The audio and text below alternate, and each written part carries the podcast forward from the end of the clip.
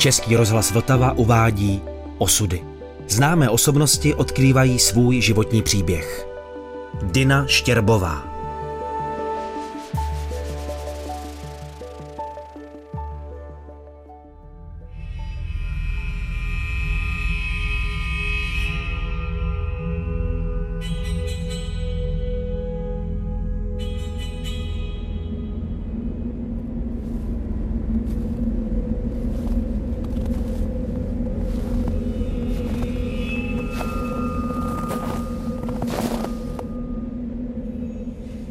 lidé jsme celý život v zajetí relativních pravd, i když vlastně toužíme po nějaké absolutní. Pro mě to byla matematika a stále je matematika. A bylo to také horolezectví. A když člověk vyleze na vrchol hory, tak na mě to působilo vždy jako první věta z Genesis, kdy Bůh hleděl na svoje dílo a moje přítomnost na vrcholu mě připadala jako, že mě Bůh pozval, abych se tam chvíli vznášela s ním. A v současné době už 17 let je pro mě dotekem absolutná moje humanitární činnost.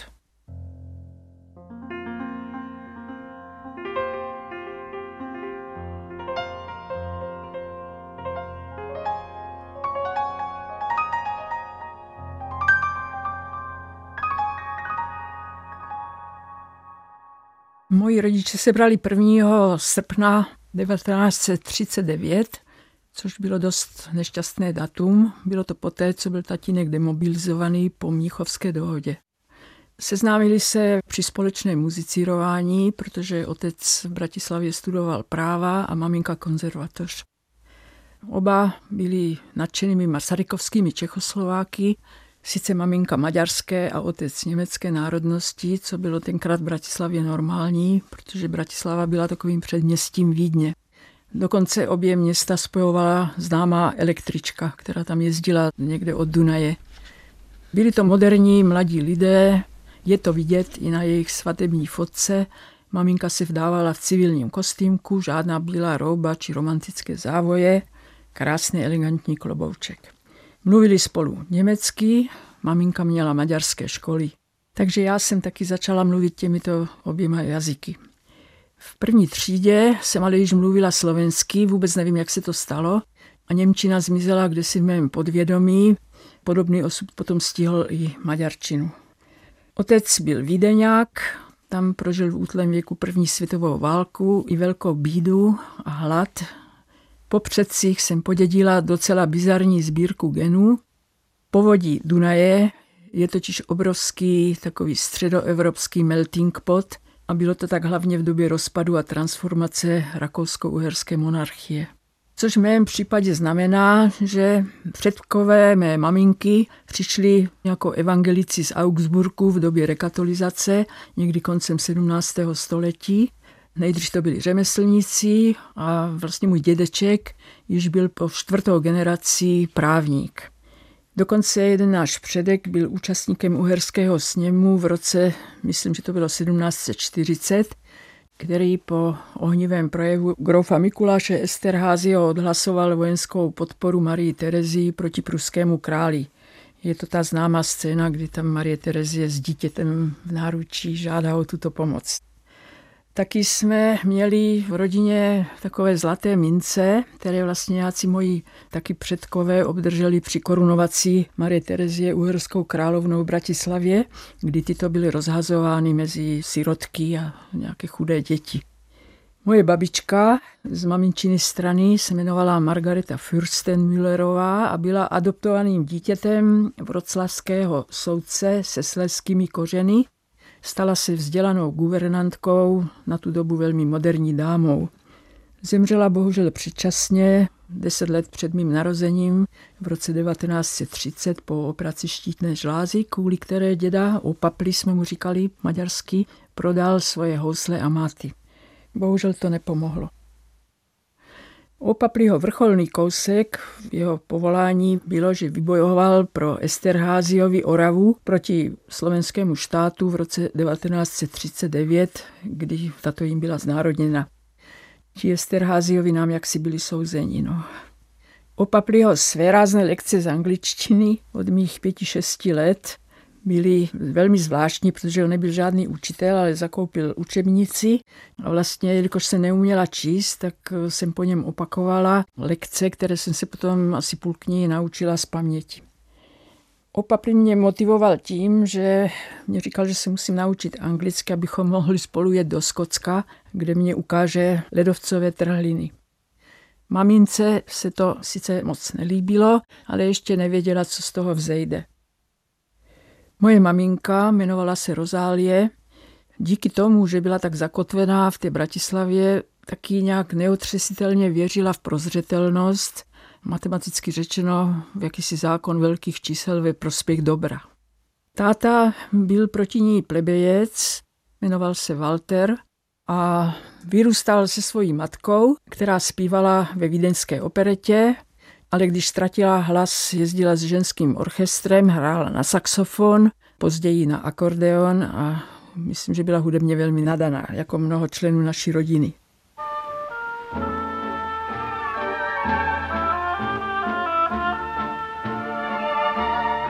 Otec byl všestranně nadaným člověkem, ale měl malé sebevědomí, byl nesmírně pracovitý a snaživý, ale taky zranitelný a jemný člověk.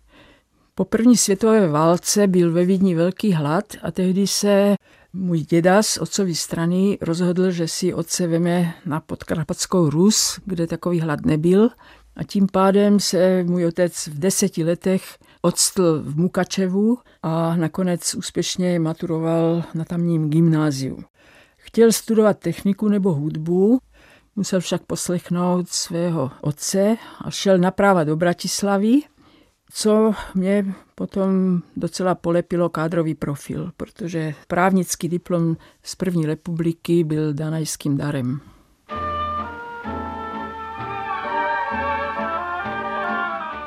Já jsem vlastně válečné dítě, i když první roky si vlastně vůbec nepamatuji. Pamatuji si jenom jednoho pána v koženém kabátě, kterého se všichni v domě báli. A pak jsem měla takový hrozný zážitek. Na chodbě s náma bydleli židovští sousedé Najšlosovi, kteří mě vždy dávali něco sladkého a dokonce mě ta paní ušila kabátek na panenku. A jednoho dne seděli na chodbě na kufrech a čekali na nástup do koncentráku.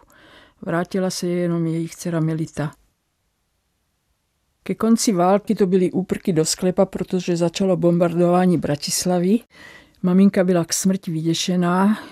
Já jsem potom ještě dlouho trpěla nočními můrami. Byla jsem takové neurotické dítě. Už za toho bombardování se narodil můj bratříček Jurko. Bylo to 28. března 45. Bylo to ve sklepě porodnice ale tátu hned eh, po osvobození sebrali nějací lidé s červenými páskami, jako Němce, a byl devět měsíců pryč. Nikdo jsme dlouho nevěděli kde, až eh, pak nám umožnili návštěvu ve vězení, kde si pamatuju, že maminka někde sehnala jahody a s námi třemi dětmi, s tím Jurkem v náručí, ty jahody nám nedovolili mu dát, takže potom jsme je s mladším bratrem Petrem venku prostě snědli. Potom byl otec v nějakém pracovním táboře na Patronce se to jmenovalo, kam jsme taky za ním několikrát mohli. Pak ho pustili, protože nic neudělal zlého. Měl jenom tu německou národnost. A pak jsme čekali několik let na odsun. A já si pamatuju, že rodiče neustále skloňovali slovo občanství. Já jsem vlastně nevěděla, co to znamená. Ale nakonec jsem to pochopila, protože to občanství oba dostali a otec nastoupil u soudu v Trnavě.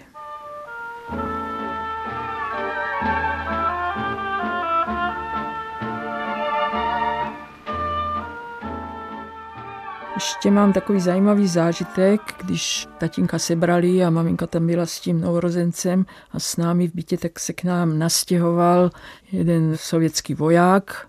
Byl to Uzbek někde z Taškentu a ten eh, mi třeba pletl košíčky, byl ke mně strašně milý a taky si pamatuju, jak se mnou v náruči skákal přes ještě nedostavěný pontonový most na Dunaji, když maminka chtěla, abychom navštívili jejího bratra, který zase jako Maďar byl v nějakém táboře na druhé straně Dunaje. Byla to hrozná doba, Pak totiž následoval únor 1948 a tatínek byl opět nespolehlivý, byl vyhozený z práce a nás eh, celou rodinu vyhodili z bytu vlastně v domě, který patřil 200 let naší rodině. K tomu přišly Vánoce a můj malý bratřiček zemřel na nesprávně léčenou appendicitidu, když už existovala antibiotika, ale on neměl štěstí, nebyla mu podána. Zemřel dva dní před štědrým dnem a byly to velice smutné Vánoce. A pro maminku vlastně všechny další Vánoce byly po celý její život ve znamení tohoto neštěstí. Tehdy vlastně v osmi letech jsem pochopila, že rodiče nejsou tak silnými ochránci, jak jsem si to předtím myslela. Tehdy taky jsem se tajně rozhodla, že budu lékařkou aby malé děti neumírali na zánět slepého střeva, aby tatínci nemuseli plakat. Po novém roce v únoru 1949 pak následovalo to vyhození z bytu. Otec přespával v hudební škole, kde učili nějaké hodiny hry na housle a my s maminkou jsme šli bydlet k opaplimu do jeho pokoje, kde měl i svého psa Rexiho. Rexy měl vášeň prohrabávat se přes zeď do vedlejší místnosti, ale Opapli ho miloval a nechtěl ho dát na vesnici, jak mu všichni radili. Kouřil takové dlouhé pipasáry, takové dlouhé fajfky, asi půlmetrové, a na zimu přelepoval okna papírovou lepicí páskou. Také přisypal za první republiky na vyleštěné parkety babičce popel, aby, aby to neklouzalo, aby si někdo nezlomil nohu. Byl to trošku podivín, ale velmi svérázný a takový svůj člověk. Mám ho moc ráda. Později se pak naše bytová situace nějak vyřešila. Až do mé maturity jsme bydleli v nehygienickém bytě bez koupelny a bez WC. Poté jsme dostali byt paneláku od Slovenské filharmonie, které se stal otec zakládajícím členem. Po válce totiž, když sloužil v té Trnavě, tak po pracovní době cvičil na housle a vystudoval konzervatoř. A dokonce si pamatuju na jeho absolventský koncert, kde jsme byli vlastně jenom jako rodina jedinými posluchači a hrál Čajkovského houslový koncert. Do dneška to slyším.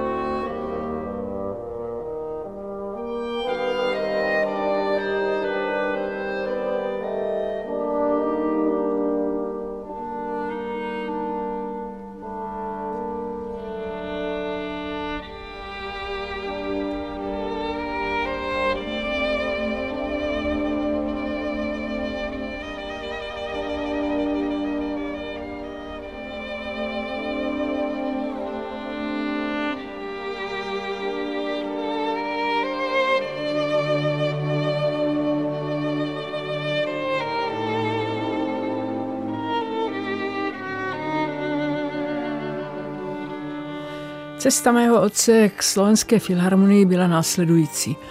Filharmonie byla založena v roce 49 a v zápětí na to můj otec, protože nechtěl soudit kulaky, odešel od soudu a stal se zakládajícím členem filharmonie, protože bylo nedostatek hudebníků a prostě ho vzali. Prvním dirigentem se stal Václav Talich, který měl taky nějaké kádrové potíže v Praze a s mým otcem se velmi skamarádili, protože vlastně měli v něčem velmi podobný osud. Jako malá holka jsem s něma chodila na procházky, co bylo nezapomenutelné a taky jsem Václava Talicha zažila při jednom takzvaném školním koncertu, kdy nahnali žáky základních škol prakticky celé Bratislavy do Reduty a samozřejmě ty děcka rušili a nebavilo je to, prostě takové nedobrovolné publikum. A Václav Talich to sice chvíli vydržel, ale posléze se zastavil, otočil se, vzal taktovku a v úplném klidu ji rozcupoval na malé kousky a hodil pryč a odešel. Takže takhle si pamatuju Václava Talicha. Já.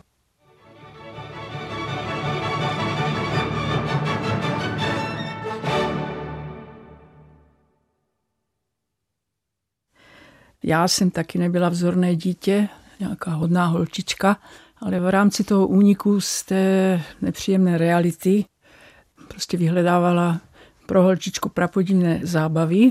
Kamarádila jsem většinou s kluky a prostě jsme vyhledávali dobrodružství všeho druhu, které se v té době bohatě nabízelo. Jedním z našich cílů byl tehdy ještě neopravený Bratislavský hrad, kde v obrovské výšce jsme chodili po těch obvodových zdech, to bylo asi tak 70 cm z takových velkých kamenů si pamatuju. A vlastně tam byly čtyři věže a do těch jsme polorozbitými okny vlézali a vylézali na malilinké římsičce, samozřejmě bez jakéhokoliv výštění. Pamatuju se, že dole lidi omdlévali z toho. No, moji rodiče se to naštěstí nikdy nedověděli. Dělali jsme ještě mnoho takových věcí, prolezli jsme všechny bratislavské věže, všude jsme nějak pronikli. Naší oblíbenou byla Michalská věž, to bylo hned za rohem našeho bytu. A tam si pamatuju svatého Michala úplně nahoře, tam jsme s oblibou seděli a házeli jsme dolů holubý trus. Taky jsme tam jednou vylili vaničku vody z takového balkonu, který tam byl něco níž. Jsem teda moc ráda, že moji rodiče měli tehdy mnoho starostí a já jsem byla takový malý pokrytec, jsem si vlastně žila ty dva životy. Ve škole jsem věci rychle chápala a všechno mě zajímalo, takže rodiče jsem uklidnila samýma jedničkama. A když jsem přišla ze školy, tak jsem hodila někam tašku a už jsme prostě se vytratili za těmi našimi dobrodružstvími a moji rodiče se to nikdy nedověděli. A k tomu jsem ještě měla jednu zálibu, které mě nechtěně přivedl můj otec. Můj dědeček byl totiž pyrotechnik. Můj otec po něm taky zdědil nějakou lásku k chemikáliím a výbušninám a měli jsme doma takovou skříňku plnou lahviček a různých dalších třecích misek, takové malé váhy a závažička.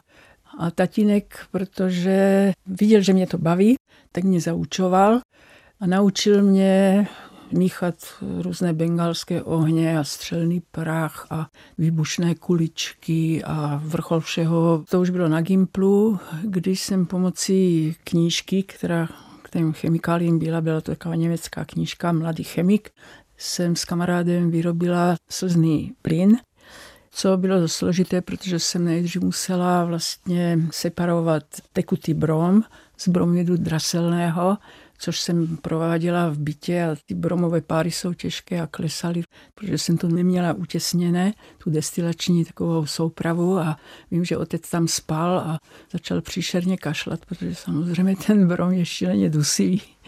No a pak jsme druhý den s tím kamarádem vlastně přivedli k slzám celou školu o přestávce, za což jsem dostala teda dvojku schování. Mělo to ale tu úžasnou výhodu, že jsem už tehdy ve věku 12 let pochopila z anorganické chemie ty rovnice, které jako popisovaly ty reakce. A díky tomu jsem pochopila Daltonův slučovací zákon, který jsme potom brali až o tři roky později. A vlastně i Mendelovou tabulku, protože poměr těch chemikálí se musel určovat podle atomových vah a ty jsou vlastně uvedeny v Mendelové tabulce, takže to tímto praktickým způsobem jsem to jako úžasně pochopila. A strašně mě to bavilo.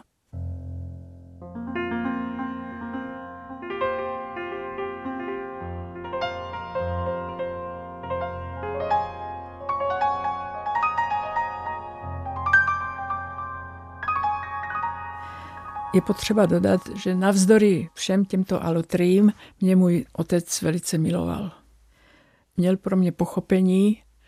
Byl to velmi zvídavý a nadaný člověk, velmi mě podporoval, ale sám byl velmi zranitelný až neurotický. Aspoň tak si na něj vzpomínám. Velmi těžce bral jakoukoliv křivdu, kterých se mu nestalo málo a potřeboval někoho silného a tím byla moje maminka, která ho stále uklidňovala a dodávala mu pocit jistoty. Přestože taky neměla lehký život. A to byla podstata jejich soužití. Pomáhat a podepírat jeden druhého a táhnout za jeden pro vás. Byla to dokonalá symbioza dvou lidí, kteří se vzájemně podporují a díky tomu dokážou vzdorovat všem obtížím. Já jsem se to učila za pochodu z jejich příkladů také a velice si vážím, že jsem mohla vyrůstat v takové rodině. Když se na to dneska dívám zpětně, uvědomuju si, že každé dítě, podle slov taky Inda Sri Chinmoje, je nový div světa, nový objevitel a nový zázrak svítání. Dodala bych ještě, že je taky malým velkým třeskem, co je moje analogie procesu rozpínajícího si takzvaného inflačního neboli nafukujícího se vesmíru, který z nekonečně koncentrované hmoty prakticky nulových rozměrů se rozpíná s obrovskou energií. A v tom je velká naděje, protože děti se stále rodí a stále se rozpínají.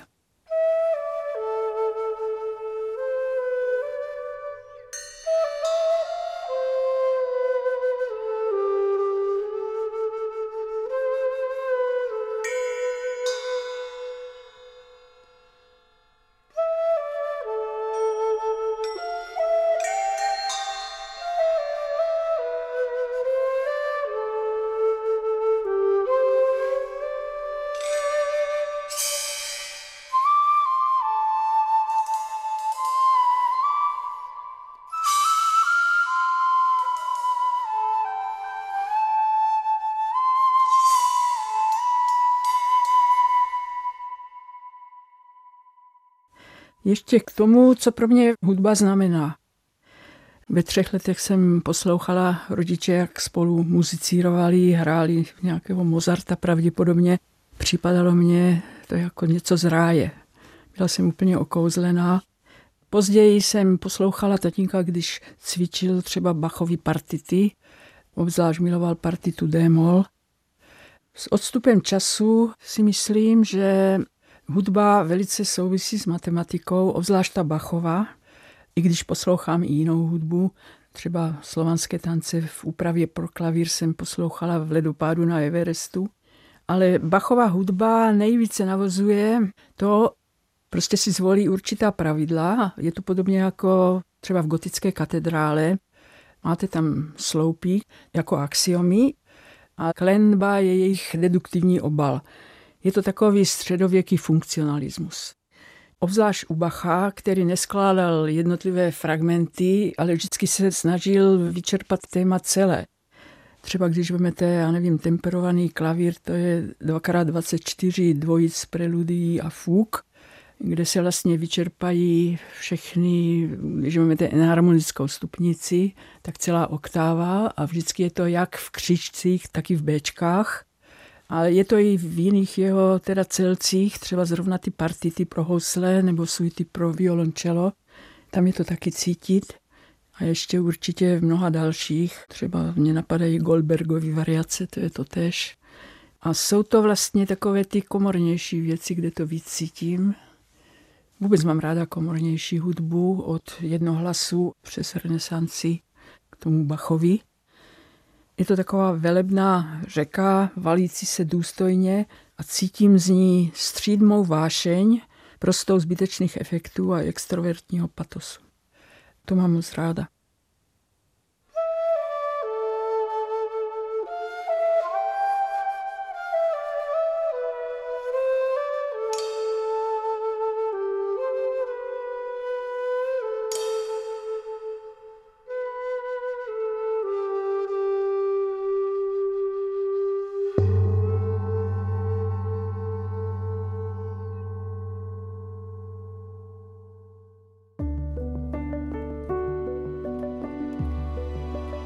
Podcast Osudy připravil Český rozhlas Vltava. Další části si poslechněte na webu vltava.rozhlas.cz, v aplikaci Můj rozhlas a ve vašich podcastových platformách.